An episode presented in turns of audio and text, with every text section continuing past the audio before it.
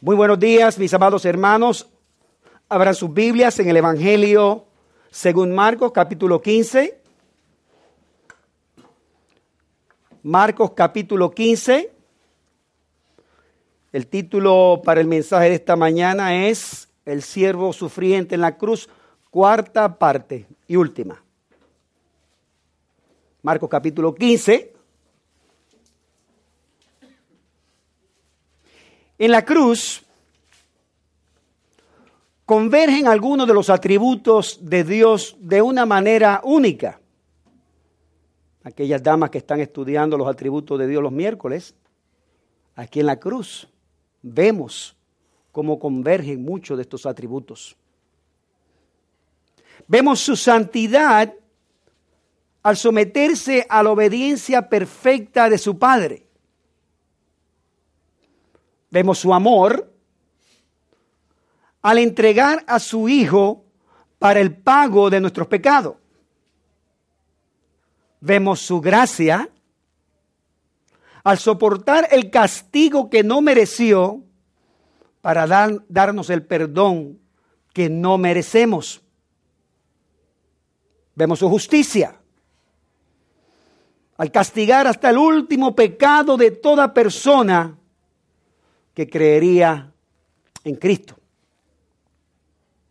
Vemos su ira al derramar en contra del pecado, durante las últimas tres horas en la de la crucifixión. Vemos su soberanía al cumplir profecía tras profecía del Antiguo Testamento mostrando que Dios está en control total de todos los eventos de la historia, incluyendo la crucifixión.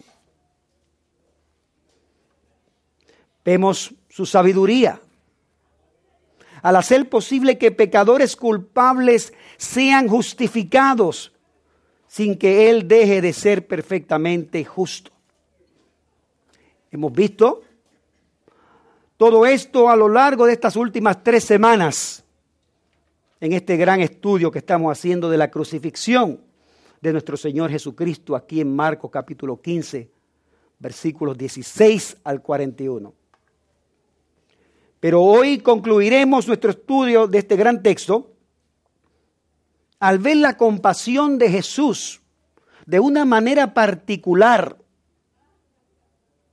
en las mujeres que lo vieron en la cruz. Acompáñenme a Marcos capítulo 15. Vayamos nuevamente a estas últimas tres horas de Jesús en la cruz. Aquí estamos estudiando, como recuerdan, cinco fases de Jesús que te ayudarán a entender la importancia de la cruz en tu vida. De los versículos 16 al 20, vimos cómo Jesús fue burlado en la cruz. De los versículos 21 al 22, vimos a Jesús de camino a la cruz, de los versículos 23 al 32, vimos a Jesús cómo fue menospreciado. En los versículos 33 al 37 vimos cómo Jesús fue abandonado por el Padre en las últimas tres horas en la cruz.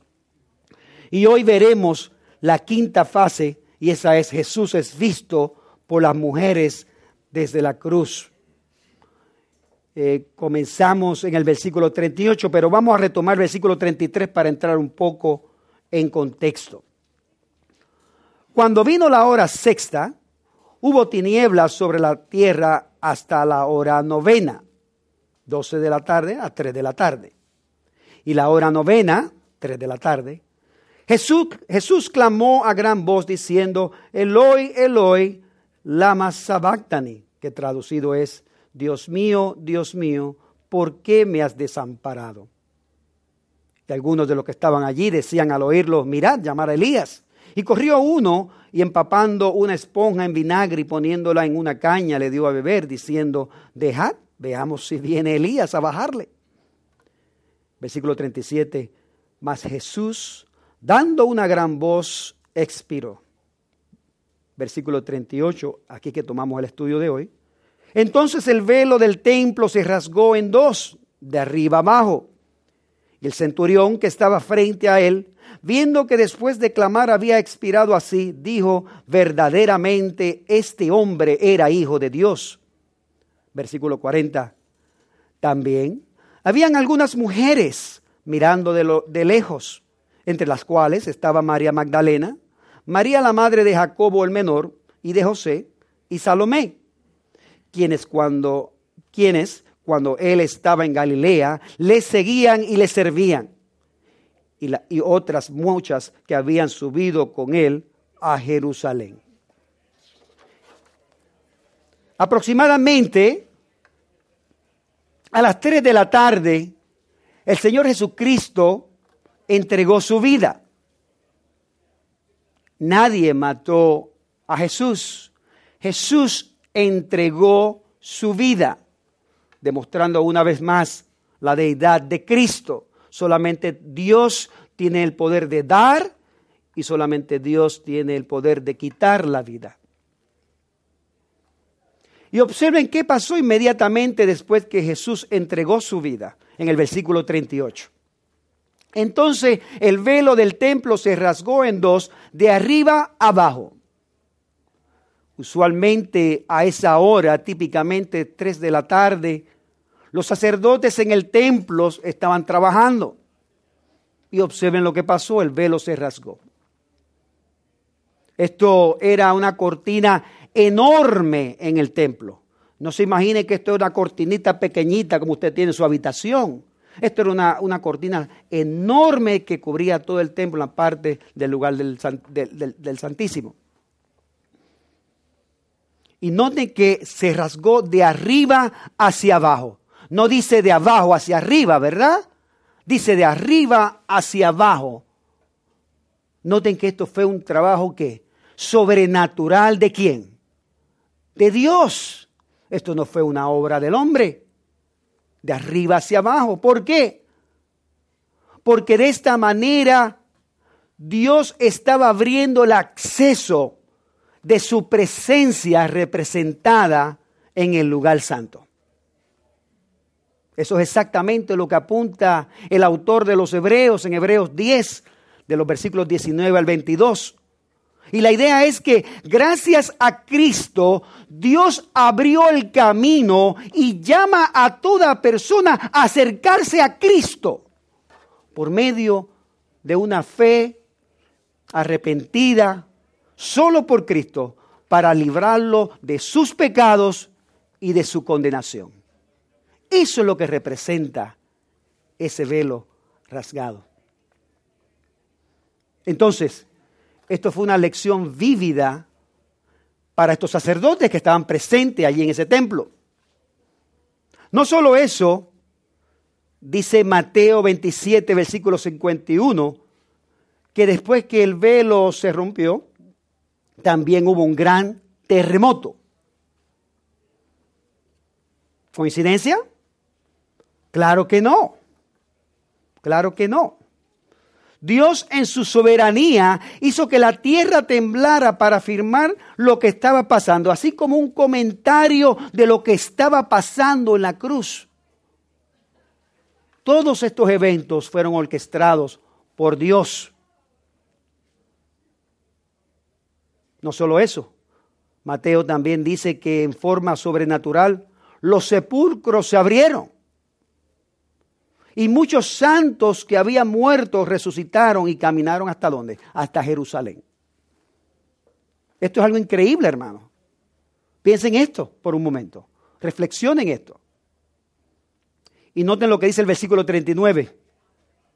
Y el centurión que estaba frente a él, viendo que después de clamar había expirado así, dijo, verdaderamente este hombre era hijo de Dios. Un centurión estaba a cargo de 100 soldados y posiblemente este centurión también estaba a cargo de la ejecución de Jesús. Posiblemente él vio todo desde que estaba frente a Pilato, el castigo y todo lo que le hicieron a él, hasta que lo crucificaron en la cruz. Él vio todo lo que pasó. Él vio todo Cuando se quedó a plena luz del día, el día de, se quedó todo a oscuras, negro, Él estuvo allí. Él estuvo allí cuando él sintió ese gran temblor en la tierra, al momento de Jesús morir. Vio las rocas partidas, como dice Mateo, y no me cabe dudas que estaba con miedo. Y fue por esto que hizo esa gran declaración. Verdaderamente este hombre es el Hijo de Dios. Ahora, ¿qué quiso decir el centurión? ¿Se convirtió el centurión con esta declaración? Muchos comentaristas dicen que sí, que es una declaración de que él se arrepintió y creyó en, Jesús. Otros comentaristas dicen que no. Pero aquí como el texto no nos dice nada, no podemos llegar a esa conclusión y nos, y nos encantaría que se hubiera salvado. Y eso lo sabremos solamente cuando estemos allá en la gloria. Pero aquí el punto es el siguiente, hermano, que esto impresionó tanto al centurión como a los soldados que estaban con él. Ese es el punto que Marco está trayendo aquí. Ahora, observen quiénes, se encontraban a lo lejos viendo la muerte de Jesús en el versículo 40. Dice, también algunas mujeres, también había algunas mujeres mirando de lejos. Una pausa aquí. Y vamos a pasar gran parte de nuestro estudio en estos dos versículos porque tenemos unas implicaciones muy prácticas en este pasaje de hoy. Versículo 40, déjeme repetirle nuevamente, también había algunas mujeres mirando de lejos, entre las cuales estaban María Magdalena, María la madre de Jacobo el menor y de José, y Salomé, versículo 41, quienes cuando él estaba en Galilea le seguían y le servían, y otras muchas que le habían subido con él a Jerusalén. Muy importante, hermanos. Noten que estas mujeres no eran como otras mujeres que estaban pasando por el camino. Recuerden que las cruces las ponían en un camino y había gente común pasando por las cruces y miraban las cruces. Y, se quedan coincidencia, mira ese, porque lo ejecutaron, porque lo mataron. Pero estas mujeres no eran de este tipo de mujeres que pararon ahí por curiosidad. Estas mujeres eran qué? Seguidoras de Jesús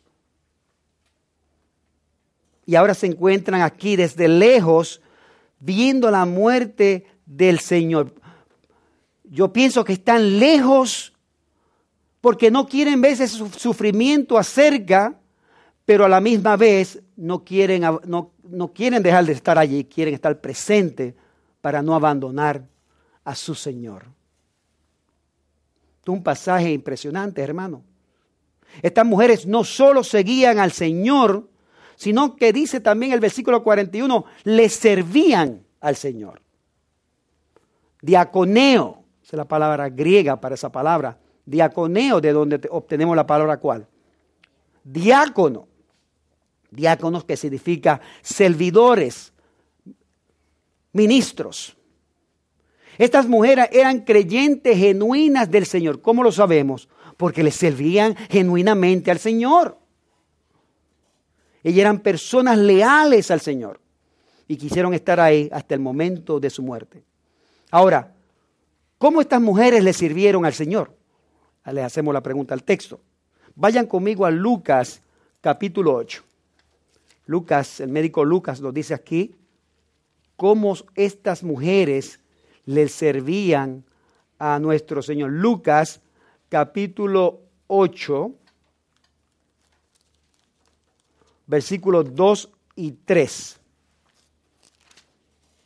Lucas capítulo 8, versículos 2 y 3 dice, y algunas mujeres que habían sido sanadas de espíritus malos y de enfermedades, María, que se llamaba Magdalena, de la que habían salido siete demonios, Juana, mujer de Chuza, intendente de Herodes, y Susana, y otras muchas que le servían de sus bienes. Impresionante. Servir con sus bienes era una costumbre judía. Recuerden que Jesús, para estas mujeres y muchas personas, era considerado un rabino.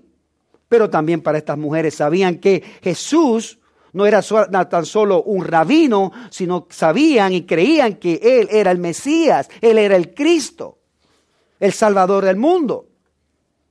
La idea aquí era que cuidaron de Jesús en su ministerio de todo lo que necesitó. Recuerden que Jesús no tuvo una casa. Piensen en eso.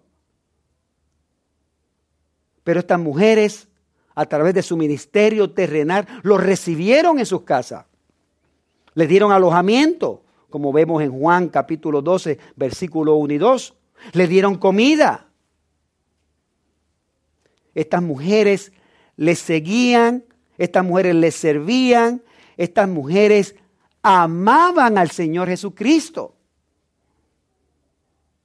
Y querían estar ahí desde lejos porque le causaba dolor a ver a su Señor siendo ejecutado. Ahora, ¿quiénes eran estas mujeres? Regresando a Marcos capítulo 15. ¿Quiénes eran estas mujeres? Ahí en el versículo 40. María Magdalena. Ya leímos parte. María Magdalena fue la que le había salido siete demonios. Tenemos otra María. Esa María era la madre del discípulo Jacobo, hijo de Alfeo. Y Salomé, ¿quién era Salomé?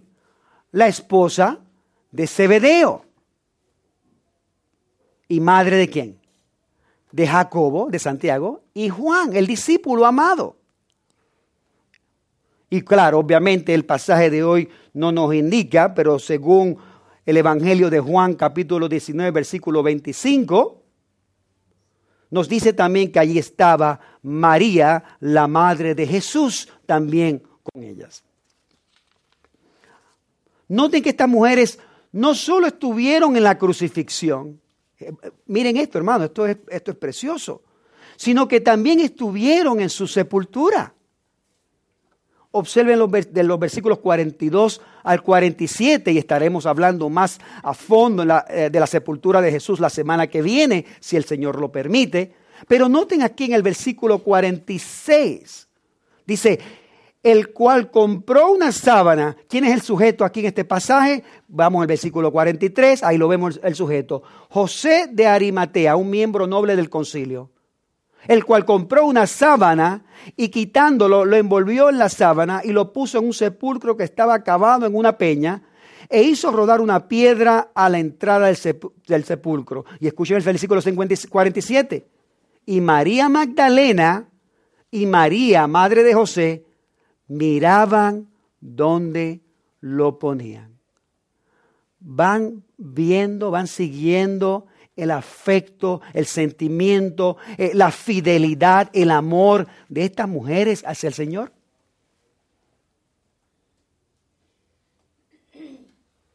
Ellas estuvieron allí en su muerte. Ellas estuvieron allí en su sepultura. Pero no solo eso. También estuvieron en, ¿en dónde? En su resurrección. Vayan conmigo a Mateo 28. Mateo 28. Y así los mantengo despierto, que se me duermen. Mateo 28, versículo 1. Dice, pasado el día de reposo, al amanecer del primer día de la semana, aquí hablando en el contexto de la resurrección, vinieron María Magdalena y la otra María Aquí estamos hablando la madre de Jacobo, el menor, al ver el sepulcro. Ya fueron a ver, a buscar a nuestro Señor.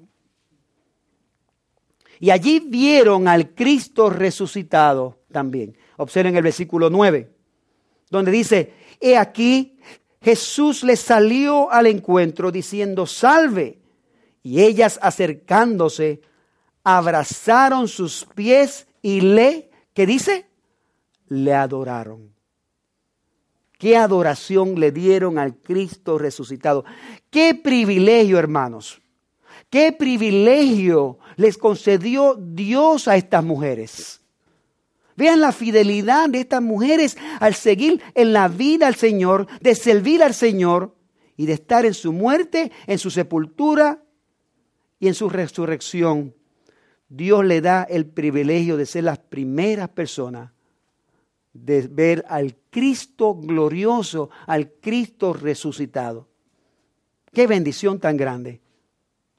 ¿Dónde estaban los apóstoles en este momento? Los apóstoles habían abandonado temporalmente al Señor, como vimos. Se habían ido. Pedro lo dejó. Juan, sabemos que estuvo allí en la cruz. Pero no se nos dice nada de los otros nueve discípulos. Estos nueve discípulos estuvieron caminando con el Señor por tres años y medio. ¿Dónde estaban? Estos hombres que predicaban y echaban fuera demonios, ¿dónde estaban en ese, momento? Y la pregunta que hacemos, ¿verdad? ¿Por qué Dios pone estos versículos de estas mujeres en la Biblia? En el versículo 40-41 del capítulo 15. Hermanos, posiblemente para mostrar su gracia en, e, eh, para mostrar su gracia en estas mujeres y también para hacer un contraste entre ellas y los discípulos. Ellas estaban allí, pero ellos no. Estas mujeres son un gran ejemplo de la fidelidad al Señor. Estuvieron en su muerte, estuvieron en su sepultura y también estuvieron en su resurrección. Y de hecho, aquí, vamos, aquí vemos una implicación bien grande en la vida de nuestro Señor Jesucristo. Aquí vemos el lugar de importancia en las mujeres en el servicio al Señor. Y usted dirá, ¿por qué usted dirá eso, hermano? Claro, hay que hacer un viajecito al primer siglo. En la cultura greco-romana del primer siglo, las mujeres eran vistas como animales de carga. Las mujeres eran tratadas como esclavas. Un hombre tenía autoridad absoluta sobre su esposa y sus hijos al punto que el marido podía quitarle la vida sin necesidad en entrar en un proceso legal. ¿Hablar de machismo? Aquí está, en el siglo I. Y podemos ilustrar esto con un comentario de un historiador del primer siglo, que se llamaba Cato, con K. Dice, y cito, si descubres a tu esposa en un acto de infidelidad, mátala sin juicio. Pero si ella te descubre a ti, más vale que no se atreva a tocarte con su dedo porque no tiene derecho. Fin de la cita. Qué terrible, hermanos. Qué terrible es esto. Así era la cultura que nuestro Señor Jesucristo vivía en el primer siglo. Por eso es que digo que la mujer era tratada como un animal de carga. En contraste a esa crueldad y esa injusticia, aquí vamos a ver cómo el Señor Jesucristo demostró compasión a las mujeres a lo largo de su ministerio. Y eso lo vemos en toda la Biblia. No lo busque, pero yo les digo aquí. En Lucas capítulo 7, versículos 11 al 16, vemos como el Señor Jesucristo tuvo compasión por la viuda de Naín ¿Se recuerdan? ¿Qué hizo Jesús? Resucitó a su hijo que había muerto. En Juan capítulo 4, vemos cómo le pidió agua a la mujer samaritana. Y usted dirá, pero ¿qué tiene malo de eso? Usted tiene que entender el contexto histórico, que los judíos no se llevaban con los samaritanos y no se hablaban. En esa época también, un judío no hablaba con mujeres en sitios públicos. No le pedían nada. Y mucho menos un líder religioso nunca hablaban con una mujer de mala reputación. La mujer samaritana tenía una mala reputación. Ella era una adúltera, ¿se recuerdan? Cuando el Señor le dijo, vete y llama a tu marido.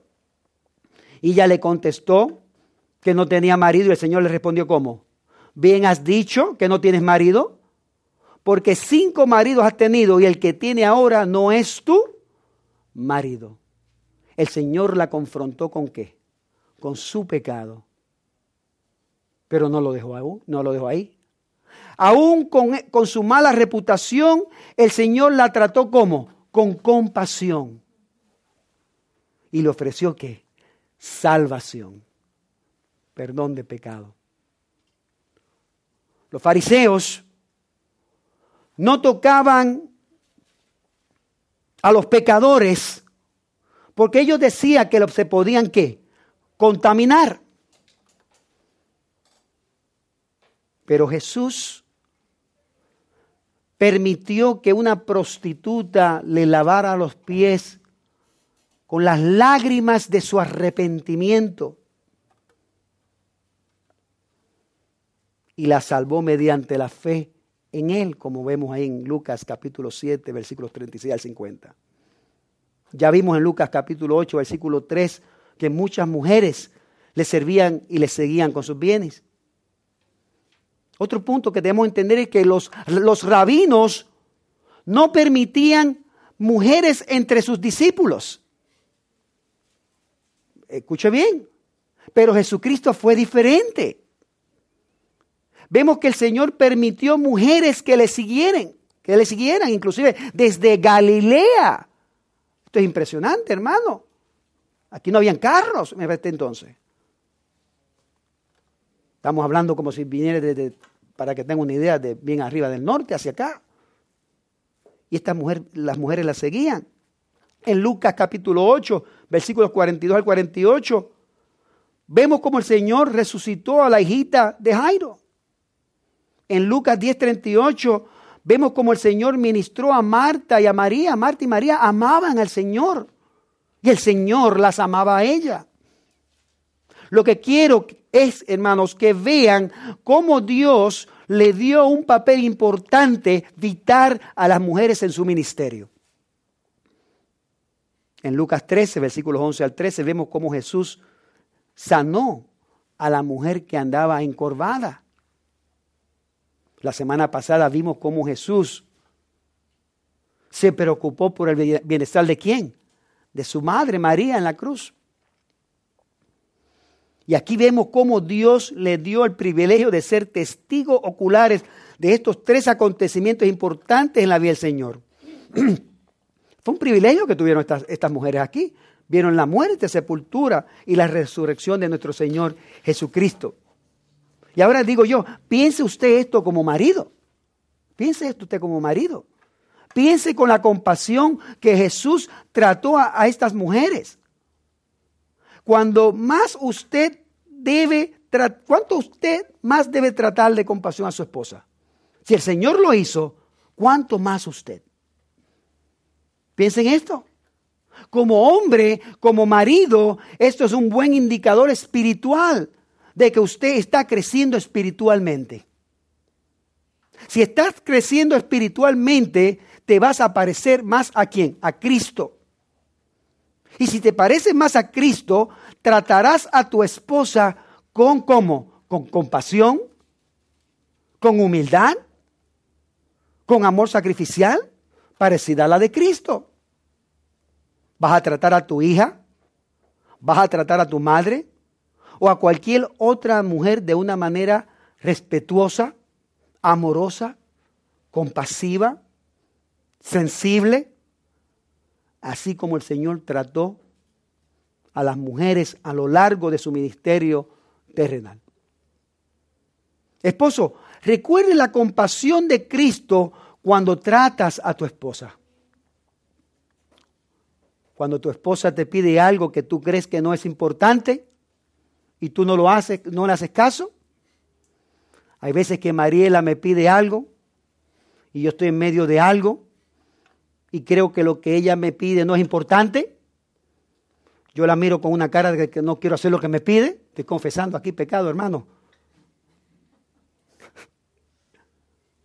Eso es una actitud pecaminosa.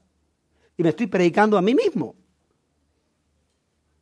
No imitamos a Cristo cuando no escuchamos a nuestras esposas. ¿Escucharon bien? No imitamos a Cristo cuando no escuchamos a nuestras esposas. Cuando tu esposa te pide dinero, cuando tu esposa hace algo que puede tenerte, tentarte a enojarte, aún como soltero, debes ser respetuoso, compasivo con las mujeres.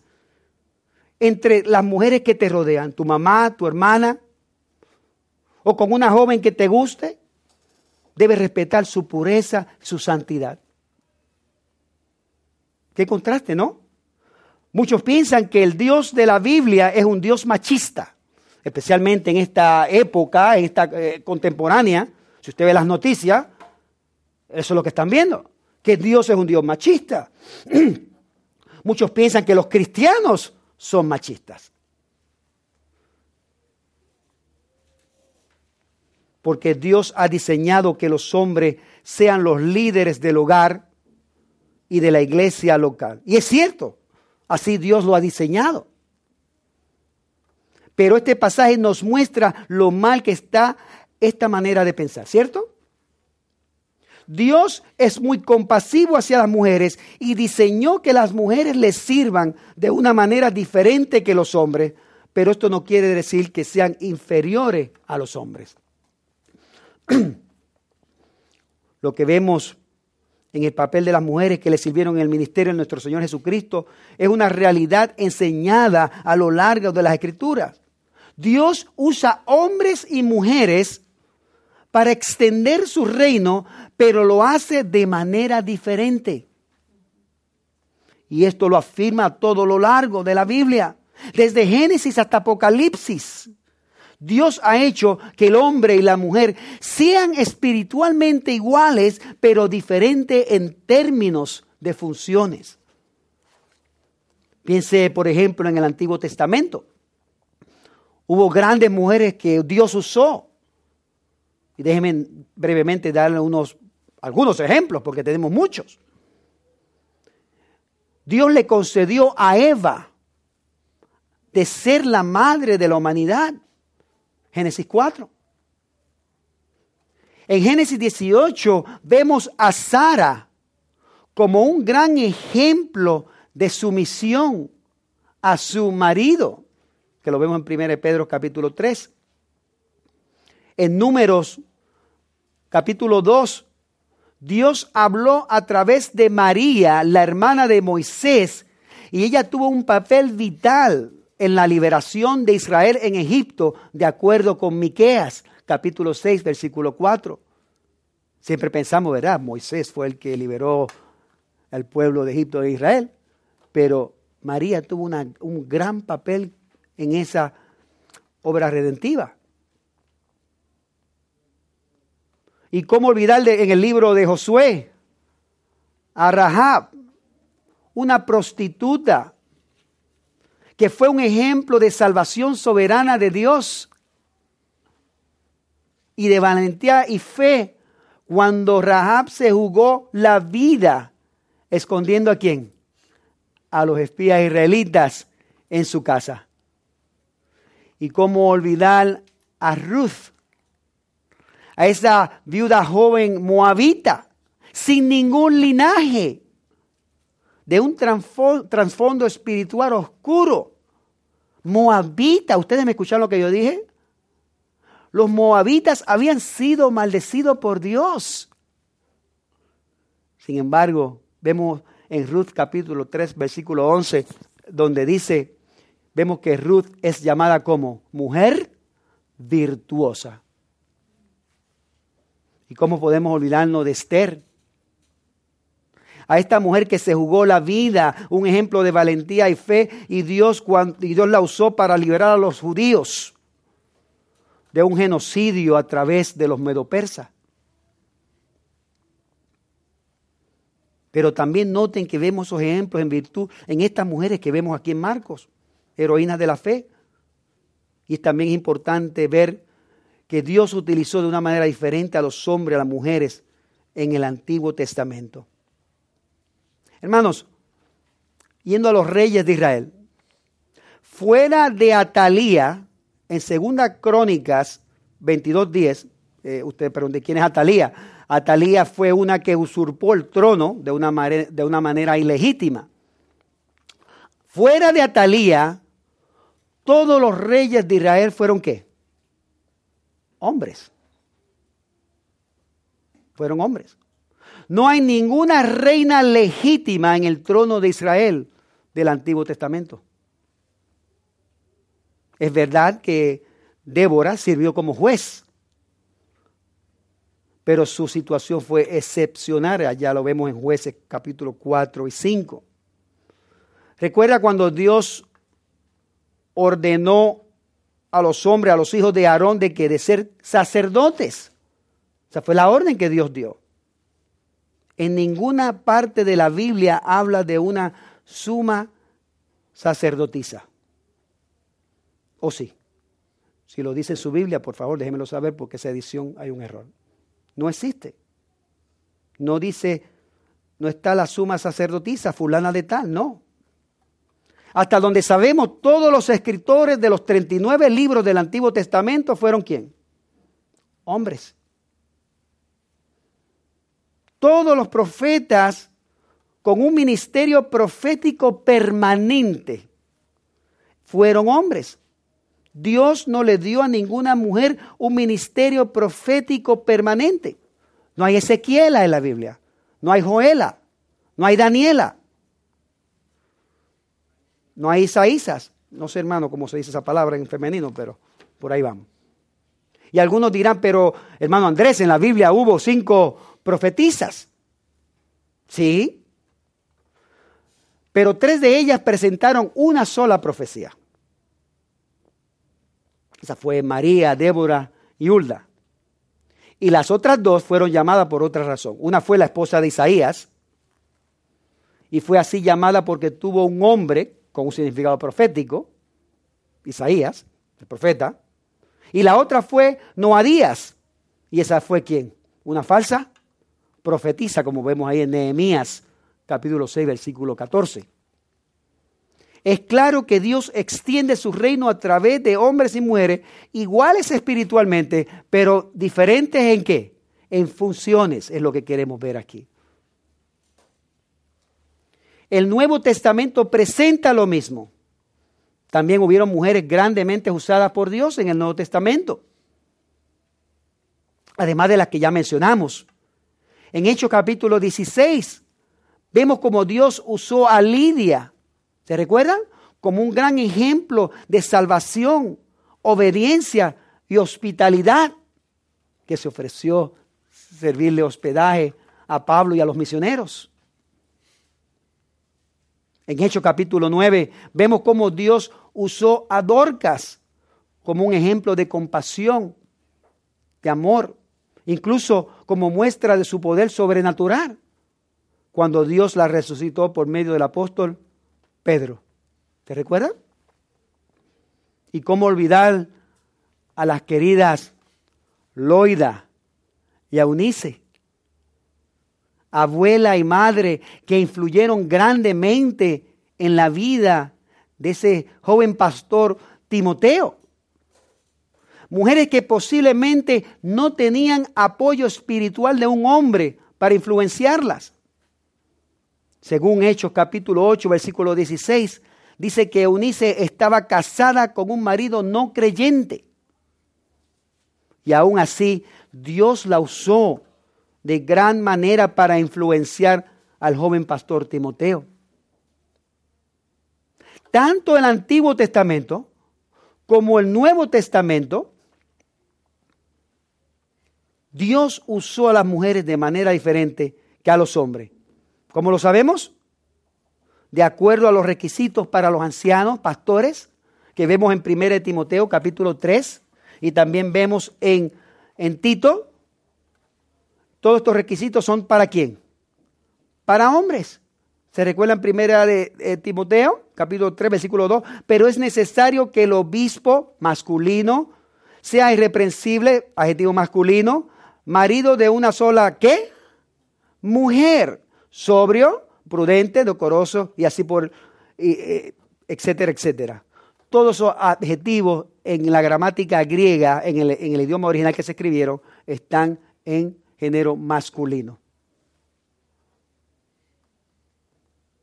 En ninguna parte del Nuevo Testamento vemos a la pastora tal. Usted no lo ve en el Nuevo Testamento. Usted no va a ver la evangelista fulana de tal. Usted no va a ver a la anciana X.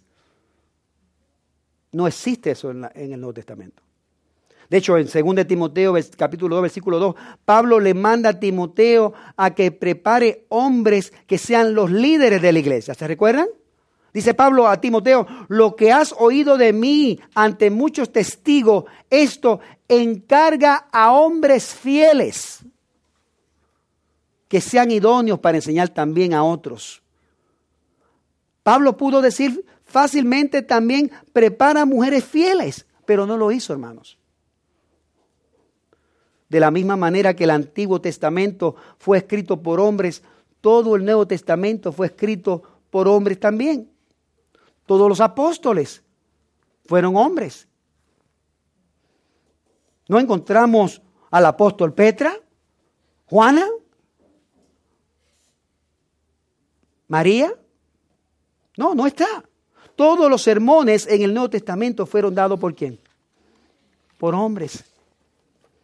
En ninguna parte del Nuevo Testamento se ve una mujer predicando un sermón o la enseñanza de una mujer en público. Aunque en Hechos capítulo 28, versículo 9, vemos a las hijas de Felipe que profetizaron, pero ni la ocasión ni el mensaje fueron definidos allí. No hay razón para decir que tuvieron ministerio de predicación continua o que enseñaban a tiempo completo en público. Tanto el Antiguo Testamento como el Nuevo Testamento, Dios usó hombres y mujeres para extender su reino pero lo hace como? En maneras diferentes. Y escuche bien, esto no significa que un ministerio es más importante que otro. Mi enseñanza en esta mañana o la enseñanza del pastor Shane que va a predicar ya mismo no es más importante que la enseñanza que está dando la hermana Kate aquí a las niñas de middle school. Es la misma. Dios creó iguales al hombre y a la mujer. Entonces, el lugar que el Señor le ha dado a la mujer nos muestra que el hombre y la mujer tengan funciones diferentes. En ninguna parte vemos al Señor Jesucristo diciendo, vamos María, predica, que estos discípulos están flojos. ¿Verdad? Tampoco vemos, vamos Juana, pastorea esa iglesia, que los pastores de esta iglesia, estos hombres están flojísimos. No se ve. No. ¿Acaso esto indica que la mujer es inferior al hombre en el área espiritual? Claro que no. Claro que no. Y escuchen bien, hermanas, esto le va a gustar. ¿Puede ser una mujer más fuerte espiritualmente que el hombre? especialmente en situaciones de sufrimiento intenso? Por supuesto, claro que sí. Una mujer puede ser más fuerte espiritualmente que un hombre. Y aquí lo tenemos en nuestro pasaje de hoy. En Marcos capítulo 15, versículos 40 y 41. ¿Quiénes son las únicas que están en la crucifixión? Las mujeres. Aparte de Juan, como ya vimos, ¿Dónde están los otros diez apóstoles? ¿Dónde están? Escondidos, huyendo, abandonaron al Señor. Pero estas mujeres valientes, amadoras del Señor Jesucristo, estaban allí en la crucifixión. Los hombres no están. En este momento estos hombres fueron más flojos que las mujeres espiritualmente hablando. Hermanos, por diseño divino, la prioridad de una mujer gira con las actividades que tienen que ver en el hogar. Esto lo vemos por todo, por toda la Biblia. No es como lo piensa nuestra cultura hoy día, en el siglo XXI. toda la prioridad de la mujer gira con actividades alrededor del hogar. Como mujer y como esposa, escuche bien, Dios te, te ha llamado a que le des prioridad a tu esposo, luego a tus hijos y el cuidado del hogar. ¿Se recuerdan en Tito 2, capítulo, capítulo 2, versículo 4? Cuando Pablo le está exhortando a Tito a, que las mujeres de mayor edad le enseñen a, a las más jóvenes, ¿qué le está enseñando? A amar a sus maridos y a sus hijos, a ser prudentes, castas, cuidadosas de su casa, buenas, sujetas a su marido. ¿Para qué? Para que la palabra de Dios no sea como blasfemada. Esposas, ¿van viendo el plan perfecto de Dios? Ahora la pregunta es, ¿puede una mujer trabajar, verdad? ¿Puede una mujer trabajar? Pues claro que sí. Siempre y cuando no descuides tus prioridades con tu esposo, de servir a tu esposo, de servir a tus hijos y cuidar tu hogar. Escuche bien, esposa. No hay carro, no hay casa, no hay vacaciones, no hay carrera, no hay ropa, no hay ningún programa de gimnasio para verte hermosa. Nada de eso podrá comparar, se podrá comparar con agradar a Dios cuando le sirves a tu marido, a tus hijos y de ser una influencia piadosa en otras mujeres. Nada. Take it to the bank. Ahora, ningún otro ser humano será de gran gozo y satisfacción para tu esposo que tu esposa.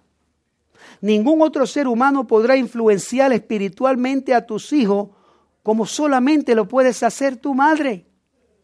Ningún otro ser humano llenará el hogar de gozo y paz como solamente una madre, una esposa lo puede hacer. Escuche bien. Así como podemos ver la madurez espiritual de un esposo al tratar a su esposa con compasión, humildad y amor sacrificial, de la misma manera la madurez espiritual de una mujer se puede ver por su entendimiento y sumisión a las funciones que Dios le ha dado en su familia y en su hogar. ¿Me escucharon bien? La madurez espiritual de una mujer se puede ver en cuán comprometida está a su marido, a sus hijos y a su hogar. Esta es la mujer virtuosa que nos habla. Proverbios capítulo 31, versículo 10 al 31. Mujer virtuosa, ¿quién la hallará? Porque su estima sobrepasa largamente a la de las piedras preciosas. Y al final dice, engañosa es la gracia y vana la hermosura, pero la mujer que teme a Jehová, esa será alabada. El mundo dice, la mujer fuerte es la que es igual a su marido en todo. Eso es lo que dice el mundo. Pero la Biblia dice, la mujer fuerte es la que entiende que es espiritualmente igual a su marido pero en términos de funciones es diferente por diseño divino, no porque haya alguien inferior a ello, a ella, perdón. Hermanos, esta cultura es una cultura que se opone a la palabra de Dios. Algunos están pensando, hermano Andrés, usted ya se ha desviado de la predicación de la crucifixión y ha convertido esto en una clase de consejería matrimonial y familiar. No, no, no, hermanos. El versículo 40-41 que lo están viendo ahí fue puesto por el Espíritu Santo de Dios para un gran, un gran propósito especialmente en esta, en esta era del siglo XXI. Nadie honra y exalta más a la mujer como Dios. y lo podemos ver a través de toda la Biblia. Lo que la cultura piensa acerca de Dios o de los cristianos es totalmente lo opuesto. Porque la Biblia eleva a la mujer y la exalta de una manera gloriosa. Y estas mujeres eran discípulas, eran seguidoras, discípulas fieles de nuestro Señor. Ellas siguieron, ellas le sirvieron de una manera única al Señor. Un gran ejemplo para ti, mujer, que estás aquí hoy en esta mañana. ¿Usted quiere ver cómo puede ser más fiel a nuestro Señor Jesucristo? Copie las acciones de estas mujeres. Estuvieron en la crucifixión, estuvieron en su sepultura y estuvieron en su y, y la bendición grande estuvieron en la resurrección. Noten que Marcos mencionó solo a estas mujeres. Él no mencionó a los apóstoles. Y creemos que esto es una gran extensión de las implicaciones prácticas que vemos en este pasaje. Nuevamente, este texto nos muestra la gracia de nuestro Señor Jesucristo y su compasión hacia las mujeres. Así como vemos su gracia en la crucifixión para pecadores como tú y yo, que no nos merecemos el perdón de pecados. Esa misma gracia fue la que llevó a orar a nuestro Señor Jesucristo en la cruz por sus ejecutadores. Esa misma gracia fue la que salvó al ladrón en la cruz. Es esa misma gracia fue la que soportó la ira de Dios para pecadores como tú y como yo, que ahora creemos en Él, nos da lo que tú y yo no nos merecemos. Perdón de pecado y vida eterna. Solo por gracia, solo por fe, solo por Cristo Jesús.